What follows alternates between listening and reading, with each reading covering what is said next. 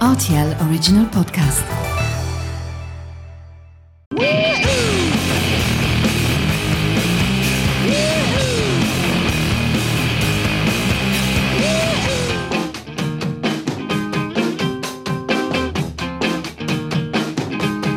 Taking inspiration from the iconic Blur smash hit of the same name, this pod takes a look at some of the greatest records ever made and argues why their second track is more often than not that album's best. Join me, Stephen Steps Low, for a look at some of the best and sometimes worst second songs of all time. Before we start with this week's episode, I would like to thank our listeners and fans for helping us reach number one in the Apple Music podcast charts for music shows. We may have only occupied that spot for around 72 hours, but we are chuffed to say the least. Thank you.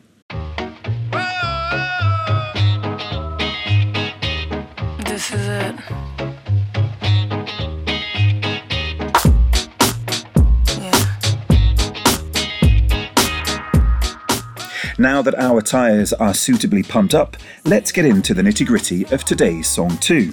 Often described as the breakup song from Kelis's third album Tasty, this bona fide banger of a song has a distinct R&B flavour, albeit tethered to a driving beat and slathered with one of pop's most instantly recognisable hooks. Freedom to us has always been a trick. Freedom to you has always been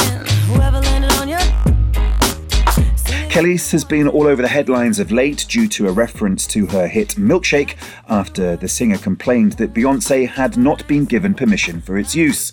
The La La La hook from Milkshake was originally used in the background of Beyonce's song Energy on Bey's album Renaissance, but has since had a bit of a redux. This little spat can't have hurt Kelis's profile any, and a new legion of fans will have no doubt visited the first cut from the 2003 album Tasty.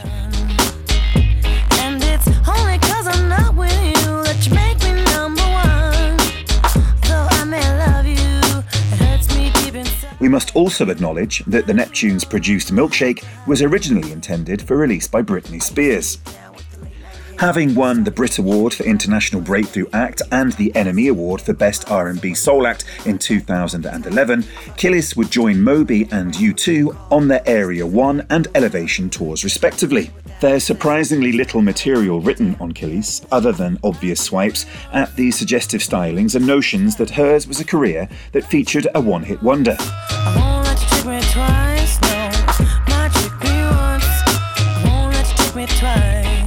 Reading through reviews of Tasty from various publications of note at that time, it was clear that the knives were out for the talented singer from the off.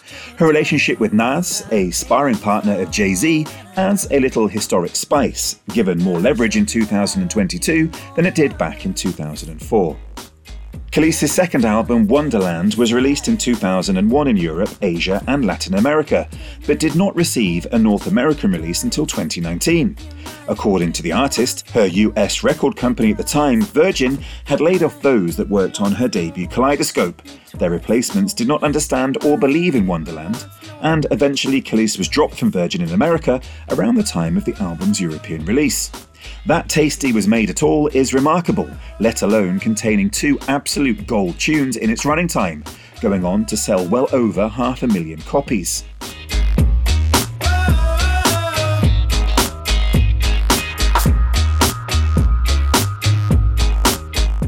Trick Me was the second single from that 2003 album, and following as it did on the coattails of that smash hit Milkshake, it served up more than enough sass to suggest that Milkshake was not just a one off thing, even if it was being written off that way. And that is the thing with Kelis, more memorable for slogans and shout alongs than, you know, actual songs.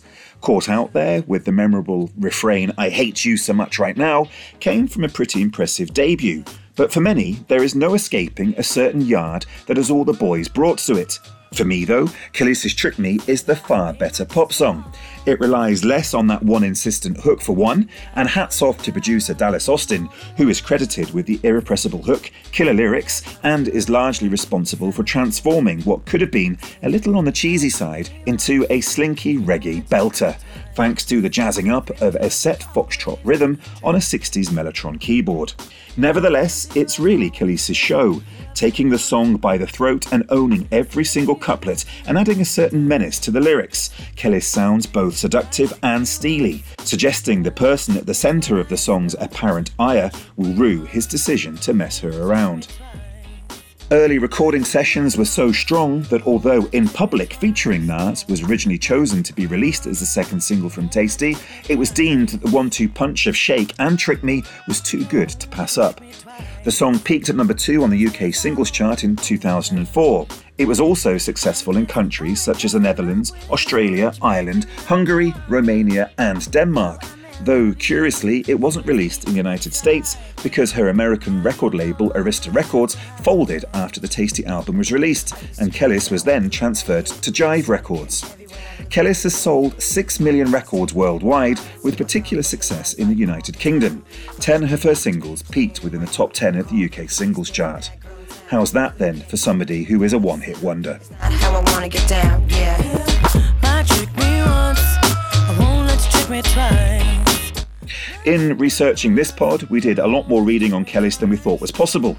We were on the trustyoldgenius.com, A to Z lyrics, some suspiciously fruity fansite forums where Kelis is the subject of a number of fantasies.